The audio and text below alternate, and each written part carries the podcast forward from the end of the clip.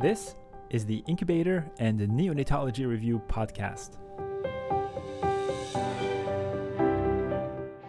We are your study buddies for neonatology topics. I'm Dr. Ben Courchia. And I'm Dr. Daphna Yasova Barbeau. Welcome.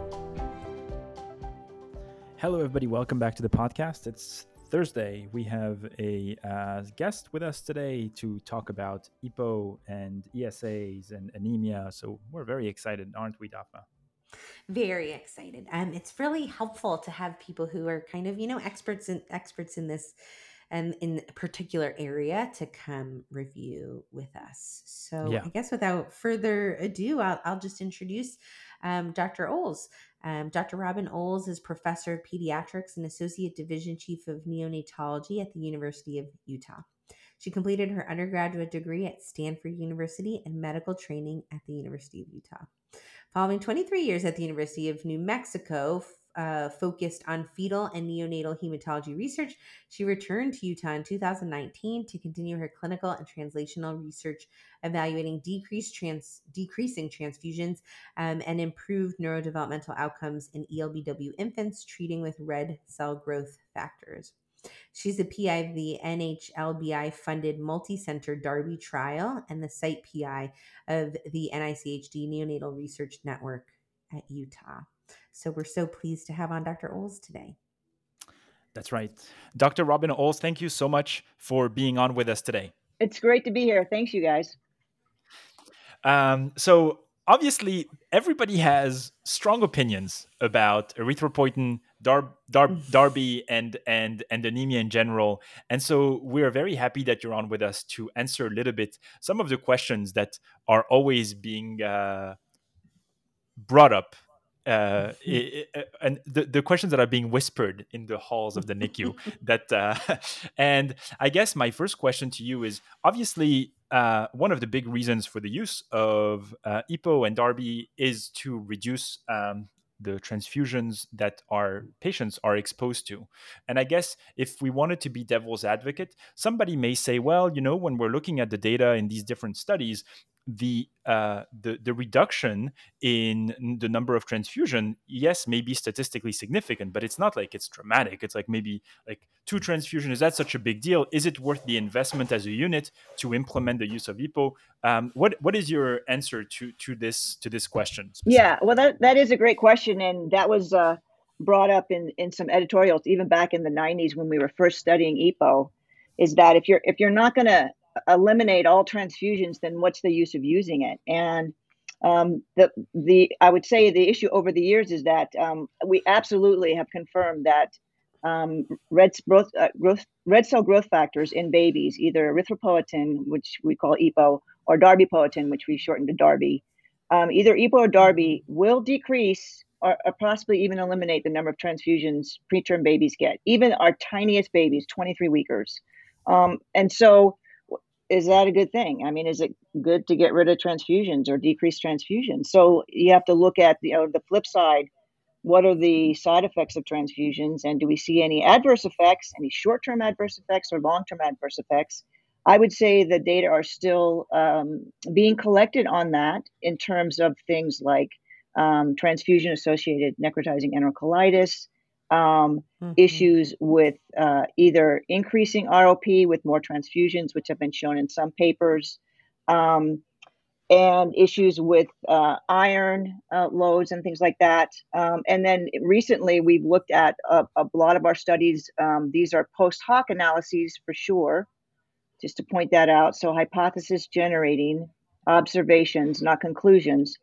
Um, but we're we're seeing a- decrease in developmental outcomes, so a decrease in scores on Bayley's testing in our preterm babies who receive any transfusions compared to those that receive no transfusions. Um, now, again, that may be a teleological argument that well, they didn't get transfusions because they were healthier, so they're going to do better. So, Mhm. um, so that's why I'm saying that the the we're still collecting those data. Um, but I think it's important to think about transfusions as a- treatment, just like we think about um, antibiotics. and we have antibiotic stewardship, you know, spreading across the country and probably being in every hospital now as a requirement. And I am the transfusion steward for our hospital, and I made up that title for myself, but they accepted it. Um, for and for all of neonatology, but um, you know, thinking about transfusions like you do about antibiotics, um, is this a treatment that is mm-hmm. necessary and required, and can we document a benefit after that treatment? So those parts of it, I think, are really important. So, um, and getting back to your question, um, do you can you use ESAs? Can they decrease treat, decrease transfusions? Absolutely, it's important to do that. Um, it's cheaper to do that, and there are papers to show that. Um, and, and, so I am uh, a proponent of using red cell transfu- red cell growth factors in babies. Yeah, and that's something that we discussed on our show uh, the prior week, where transfusions I think have become routine in the NICU, but they're not benign, and they're they're still possibilities of uh, transfusion related infections, gut injury, lung injury, and, and all these uh, sometimes go unnoticed. And, and Dr. Saxonhouse actually spoke to us about really the need to continue counseling families before each mm-hmm. transfusion because of all the risks associated with it. And we do get consent from these families. So it would be. Uh, it would be a bit foolish to ignore um, all, all, the risks that are still associated with transfusion. I wanted to touch on uh, a topic that you mentioned in the case of transfusion, but that is also relevant in the case of uh, erythropoietin. And, and, and that's one of the jobs that we're trying to do with this series of podcasts is that so many papers sometimes are being published that for people who are busy and don't have the time, it could get confusing as to where's the evidence today. And, and in the case of the Cochrane reviews that have looked at the early, uh, there's actually two Cochrane reviews, one on the early use of EPO and the late use of EPO. Um, in, in those Cochrane reviews, in one of these editions, there was an association that was brought up between the use of EPO and increased ROP, and that eventually went away. But I wanted to get your uh, opinion as to uh, what is the evidence, and should people be worried about ROP mm-hmm. by mm-hmm. when they're implementing the use of uh, EPO to reduce transfusion in the NICU? Um, I, I, would say that um, the concern about ROP is is um, we have shown that that is actually not a not a concern, um, and in fact, in the most recent meta-analysis, if you include the most recent studies, which include the, the PENUT trial, um, the trial out of China, um, the, the trial in um, Switzerland and Austria that was performed.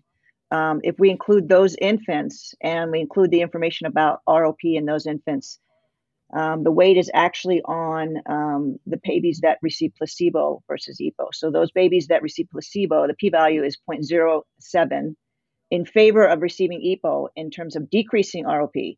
So you may actually decrease ROP wow. with early EPO or early darbepoetin. Um, and so the issue of, of, of red cell growth factors causing ROP um, it should not be an issue for those providers that are considering using red, red cell growth factors. That's mm-hmm. huge. I think this is this is yeah. critical. All right, Daphna, sorry, you yeah. were going to say something. No, no, that's I mean that's that's very valuable for us to review, especially you know we have a lot of trainees listening, um, and it can be so confusing to to be you know feeling like you're getting mixed data or partial data, um, and so this is really a helpful review. Um, we also talked about um, EPO and um, neuroprotection in the PENUT trial and maybe you can speak a little bit to your experience with that right well. and, and and including that in the heal trial although not in preterm infants yes so two two large nih funded multi-center trials uh, well designed absolutely um, outstanding investigators outstanding environments um, and neither showed any sort of benefit of ESA treatment, uh, erythropoiesis stimulating agents treatment in those patients that received uh, were in the treatment arm. Um, both of these studies, and again, I'm I'm gonna I'm gonna be going out a little bit on a limb here to let you know that uh, both of these studies used a higher dose of EPO. They used what is considered a neuroprotective dose of EPO, uh, a thousand units per kilogram dosing. Uh, in PENUT, we gave that every other day for a do- total of six doses, and then we switched over to what we consider hematopoietic dosing, which is 400 units mm-hmm. per kilogram three times a week. In HEAL, they used a total of seven doses of 1,000 units per kilogram, um, f- five doses over seven days. Both of those doses were determined to be as I mentioned, neuroprotective, but these are in animal models. So these are animals that are getting these doses and then um, they're exposed to some sort of injury, neurologic injury, and looked at the outcomes. So in the animals, it, it worked great. But I have to say that I, I would um, I would hypothesize that a um, erythropoietic dose, a dose that stimulates red blood cell production, is appropriate and has the best evidence to provide neuroprotection in our preterm babies. And that is evidenced by our previous study looking at EPO and Darby versus placebo in preterm babies, and then the, the data out of China as well. Um, there were some concerns about that study, but still 800 babies that um, were less than 32 weeks gestation were enrolled. And those babies had significant improvements in neural in neurodevelopmental outcomes and scores. We currently are in the process of completing the um, developmental outcomes of our babies in a Darby study that's done through the Neonatal Research Network. Um, so this was 650 babies enrolled that were uh, between 24 and 28 weeks gestational age. And we are looking at those, we're doing our neurodevelopmental outcomes in those babies um, to determine the primary outcome variable to see if their cognitive scores are higher, their Bayley cognitive scores are higher. And we're using um, what we consider an erythropoietic dose uh, of Darby, 10 micrograms per kilogram given once a week. Um, so I would say that I, am not um, I'm not sure why uh, both PENUT and Heal did not show improvements in developmental outcomes. Um, I hypothesized that it might have been a dose that was higher than what was needed, and um, there is a dose response curve that it does not just keep going up and up and up. So more is not always mm better, and in this case, more not, might not have been better for these babies. And mm. uh, time will tell to see if we can show an improvement. We, if we show the same cognitive improvement um, in our darby babies that we showed in our original study, where babies had an almost 10 point cognitive increase in their Bayley cognitive score compared to the placebo group. Amazing, yeah. amazing.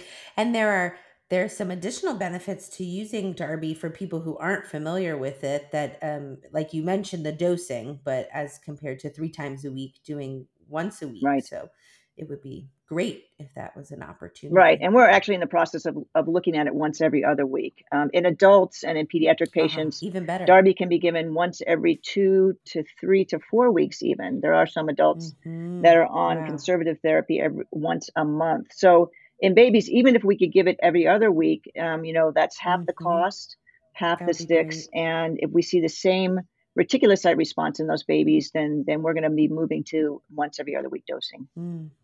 Mm-hmm. That's great. Definitely, you wanted to go. You wanted to ask something about the ROP. Go ahead.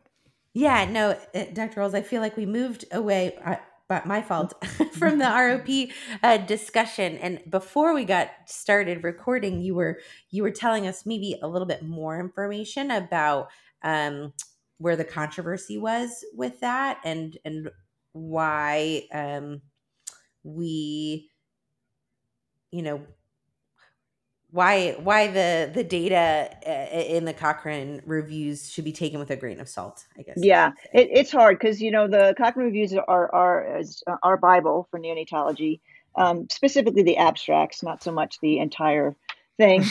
but um, so it's hard to go against the Bible. But um, I have to say that when that Cochrane review was published in 2006, and um, I actually even reviewed that Cochrane review. It's so funny. And I was offered to write a letter to the editor. Has anybody ever read a letter to the editor of the Cochrane reviews? Have you ever heard of it? Uh, we do. We okay, do all, all the right. time I, I, didn't even know they had them. But anyway, um, so the concern was that um, for that study, that study, it really came out against EPO, and that there was this this big push that it, it caused ROP, so you can't use it. And the issue was that um, there was a single center study out of Italy that enrolled babies, randomized them to EPO or control, uh, and included um, uh, adequate iron dosing um, at the time for those babies, and found, in fact, that there was an increased incidence of ROP in the babies randomized to the EPO group compared to the control group.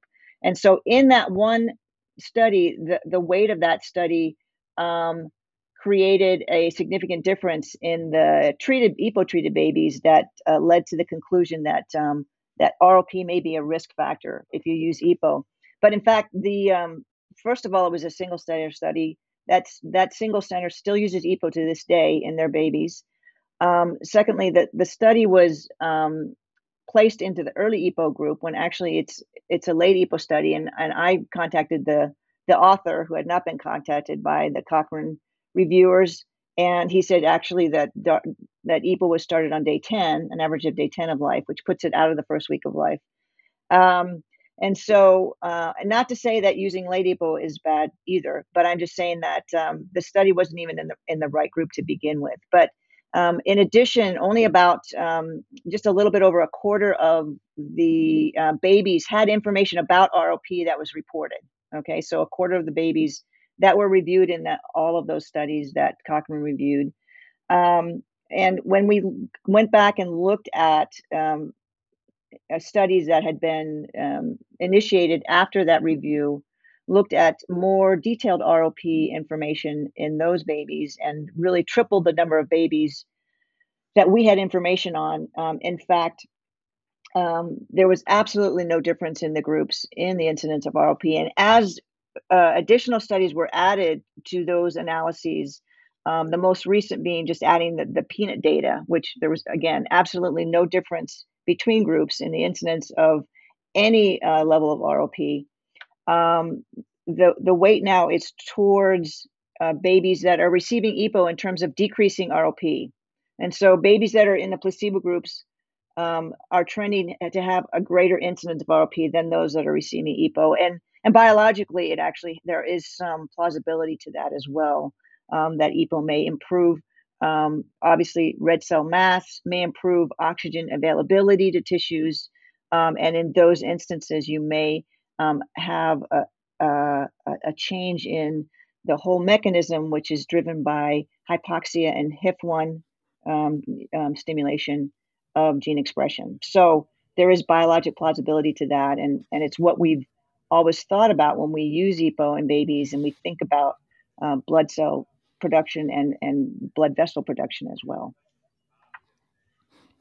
Thank you. That's really um, helpful. And I, am actually I'm glad that you mentioned timing um, because uh, we were hoping you might be able to share, for example, in your unit, when do you guys start EPO? What is your protocol? Uh, yeah, that has like? yeah that has been something that many people have asked when do you start it? Do you start mm-hmm. it on the first day of life? Do you wait a little bit? And and and that's something that i think a lot of people are wondering um, what your opinion might be on on the timing. And maybe is that timing contingent on the patient population? Like is there a specific patient mm-hmm. population that gets it very soon another that you you wait? I mean i'm just yeah. I'm just curious well here here in um, utah we actually use darbepoetin darbepoetin is on our formulary so we don't use epo here when I was at the University of New Mexico, we had EPO on the formulary, so we used EPO.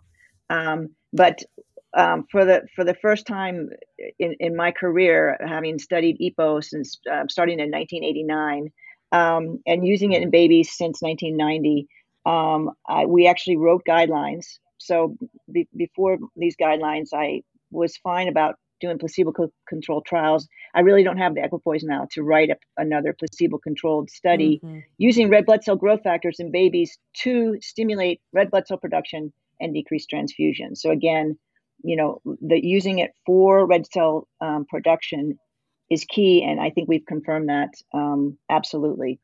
Um, but we use darbepoetin. We use it in the first week of life as soon as we can. Mm-hmm. For those uh, units that use EPO, you can add EPO to TPN if your pharmacist is familiar with that. And that's how we used it in um, New Mexico, um, just adding it to the TPN as soon as TPN was ordered. And that dose is 200 units per kilogram each day. Um, and that works great to stimulate red blood cell production, to keep up the stimulation of red cell production that the babies have right before they were born. Um, and here uh, we use Darby in the first week of life. Um, we use the dose of 10 micrograms per kilogram. As I mentioned, we're going to be studying it every other week. Um, so just randomizing babies to receive it every week versus every other week with a sham dose in between in that week between. Um, but we use it right away. We use it for babies, uh, for sure, for babies less than a thousand grams or extremely low birth weight, extremely low gestational age babies. Um, even in those babies that um, are a little bit larger than a thousand grams, if those are critically ill babies that we know will have significant phlebotomy losses in the first week of life. Um, we'll use it for those babies. We can use it in um, babies, any babies that have acute hemorrhage before birth whose hematocrit is significantly lower, um, who are at risk for transfusion.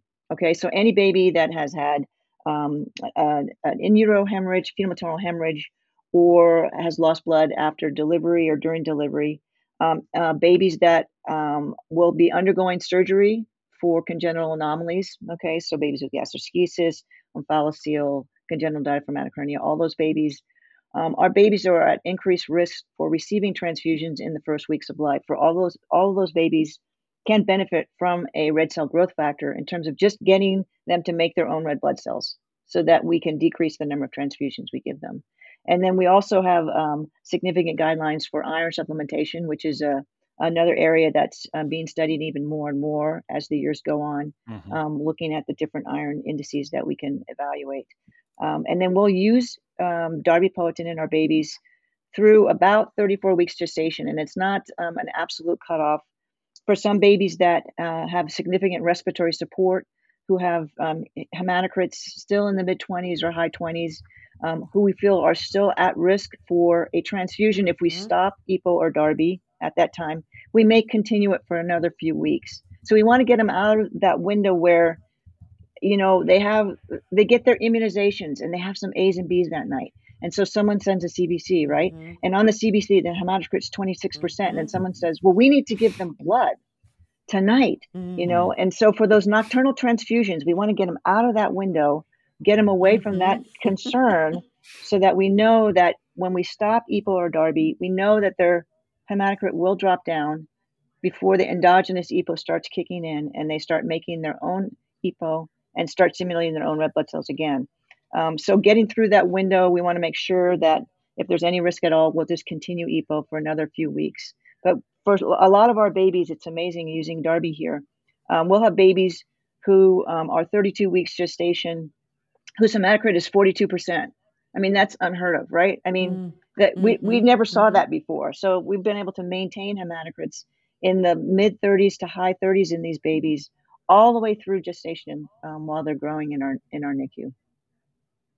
Yeah, and and and to to uh, jump on what something you've said is it's critical, and you've described this very well in your papers that mm-hmm. you, you can start these ESAs, but you need to have uh, proper uh, iron supplementation, vitamin supplementation, because obviously, if you don't have all the ingredients to make the red blood cells, you, are not going to do a, a yeah. good job. So um, I think that was critical. I wanted to ask you one more question because you've mentioned this. I mean, the Cochrane reviews have discussed this issue of of high dose versus low dose, and that for uh, anemia purposes, really, there's no need for uh, a high dose of, of erythropoietin or uh, for erythropoietin. That's what we're talking about. But I'm wondering if, in your opinion, uh, you've mentioned um, a, a, hematopoietic dose of mm-hmm. EPO, but is there like a dose?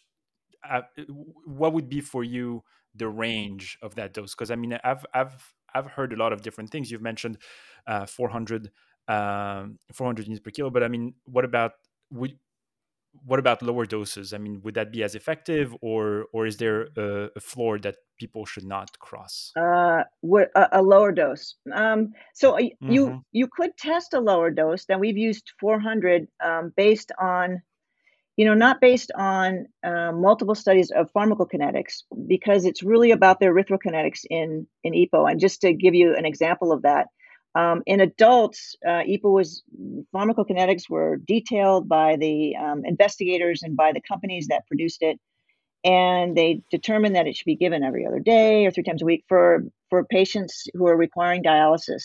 And um, it got to a point where the patients were like, you know, we don't want to get three shots a week, and so it was really more pragmatic than anything else that um, their investigators just said, okay, let's try it once a week. So you actually can give EPO once a week. We've been giving it three times a week, but you can give it once a week. You're going to get, um, you know, red cell factor stimulation, and you're going to get progenitors that that differentiate into red cells, and you're going to increase your red cell mass, even though you're changing it. So we we did a study where we just took the three doses and squished it into one dose and gave it once a week, and gave sham doses for the other two weeks and we gave we got the same uh, red cell response. We got the same reticulocyte response in those babies. Um, and so that's where we think we might be able to go with Darby every other week as well. So you could you could test 250, I guess. I, I think um, we do know that the clearance is much more rapid in term babies and especially in preterm babies. And the volume of distribution is enormous. So those two things really change that dosing requirement from what you might see in some sort of term infant or toddler studies. If you look at some of the, um, you know, the nephrology uh, literature, and looking at um, babies with end-stage renal disease or toddlers with end-stage renal disease who are getting red cell growth factors. Those doses are a little bit lower, but definitely in in our preterm babies, we we need a higher dose because it's just cleared. It's just cleared so much ra- more rapidly. Um, so 250, mm, I probably wouldn't get down to 250 in a preterm baby. There are some places that use 300. There's places that use 300 every other day. There's there's a kind of a range for um, there's kind of a range in terms of what the exact um, dosing schedule should should be. Um, and I would say if if you want to use, I'm not sure what the benefit would be of changing from you know 300 to 250 or 400 to 250 um, in a preterm baby because you're already dealing on at the limits of what you're able to get out of the vial. I mean, the lowest concentration is 2,000 units per mil for EPO. And um, so even then, you, you might have a baby that gets, you know, 0.15 mils a shot or, you know, and if you give it, if you give it IV, that, that's an even different conversation that we can have later. But um, so I don't know if there's any benefit to going dropping the dose down a little bit more than below 400 three times a week. But we can we're, we are investigating some other dosing schedules for Darby and and uh, stay tuned for that. That's that's great. Thank you. Um, and uh, you, we're getting uh, over time. Oh, okay. I, I have myself a few Sure. questions, and I'm sure Ben has more questions. We could do this probably for an hour. Um, but we um, we like to leave, especially people who might be interested um, in doing, uh, you know, hematologic research in the NICU. Maybe some of our um, trainees. Um, you've already uh, alluded to some of the up and coming work, um, but really some um, gaps in study where people could maybe find a, um, a home for their for their research um, in the next, say, five to ten years. Yeah. Well, I think there's, um, you know, you, you guys probably know this. Every study that you do leads to three new questions and three new studies. Mhm. And certainly with red cell growth factors in babies, we are we are continuing to study. You know, um, how much do they need? Um, what sort of schedule would be I- I- ideal for each population of infants that we deal with? The sick premature baby, the extremely low birth weight baby, the baby with surgical issues that um, is going to be uh, long-term NPO, um, are babies that um, are chronic in the unit with um, with chronic lung disease that are, are continuing to have phlebotomy losses and and have the anemia of chronic lung disease. So that is that actually is a, something that we've we've determined. Um, there's a lot of different populations that we can use these red cell growth factors in. Are we going to see any sort of neurodevelopmental improvements in these babies? And w- when I when I talk about red cell growth factors to uh, different groups, um, I, I really like to emphasize the fact that even though there is biology around EPO and Darby in terms of connecting to EPO receptors in the brain on actual neurons and oligodendrocytes, and we in animal models, lots of preclinical models, we've seen improvements in um, brain growth, in decrease in brain injury, in brain recovery. All these things we've shown in baby in in animal models. In babies, we've been able to show improvements in cognitive outcome based on developmental tests. Of course, we're not doing any brain bi- biopsies or anything like that, but Mhm. I, I'm convinced that it's not just the biology of EPO and how it works in the brain, connecting to receptors, improving brain growth. It is a combination of three things. Number one is the biology. Number two is that it increases red cell mass. You have more red cells, and so you have more oxygen availability for whatever that means to you. Okay. There, with the Mhm. greater hemoglobin comes greater oxygen availability. Now, whether that oxygen gets to the tissues, that's a whole other thing. Mhm. So that's why I don't say Right. delivery. I never say oxygen delivery to tissues. It's oxygen availability. But the third thing is that you are decreasing transfusions. And I really believe that that is an important thing we need to do. We need to be good transfusion stewards for our babies. Um, and I think the combination of those things and some other things that we haven't even determined yet um, are all um, focused towards improving neurodevelopmental outcomes in our babies. And I'm sure that iron and the other supplements that we are including in our treatment um, play a role in this as well. And, and that's all new research that people can get into, as well as looking at iron indices and, and are we using the right dose of iron. I can tell you just being a part of the, the PENUT trial and, and helping design that study um, that um, a lot of the of the of the sites that we did PENUT in had actually never used EPO, uh, never used iron in their preterm babies, had never mm. supplemented their babies with iron. It was amazing how many places were like, "Oh, you have to give some iron. We'd like you to give some iron." It actually wasn't part of the protocol. It was just a, it was a wow. suggestion to do these things.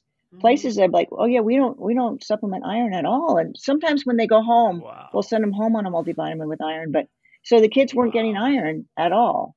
So yeah, so I, I, would say that um, yeah, just the use of iron in and of itself has been a major change and improvement for a lot of our babies. And and again, the story is is still being written on on on those studies in babies. Yeah. Yeah, this was Good. great. This was very okay. helpful. Uh, and again, like I said, we still have more questions. I know that we didn't. Oh, I'm. You know what? I told you I could talk about this all day. this was yeah. great. This was um, great. Th- thank you, thank you, Doctor, sure. so much for for making the time. I think I hope that we've piqued the interest of our audience and that they will uh, go and seek out. I mean, we've we've referenced many of your papers on the the page for this uh, week's episodes, obviously, because you've been so prolific in this field. But you've written so much textbook chapters and so on. So uh, I am sure people will seek out your work. And um, thank you very much for making Thanks. the time. Thanks for having me, you guys. Thank you for listening to this episode of the Incubator and Neonatology Review podcast. If you like our show, please leave us a review on Apple Podcast or Spotify. We would love to hear from you, so please feel free to reach out to Daphna and I via email by sending your messages to nicupodcast at gmail.com. You can also message the show on Twitter at nicupodcast. Thanks again for listening and see you next time. This podcast is intended to be purely for entertainment and informational purposes and should not be construed as medical advice. If you have any medical concerns, please see your primary care practitioner. Thank you.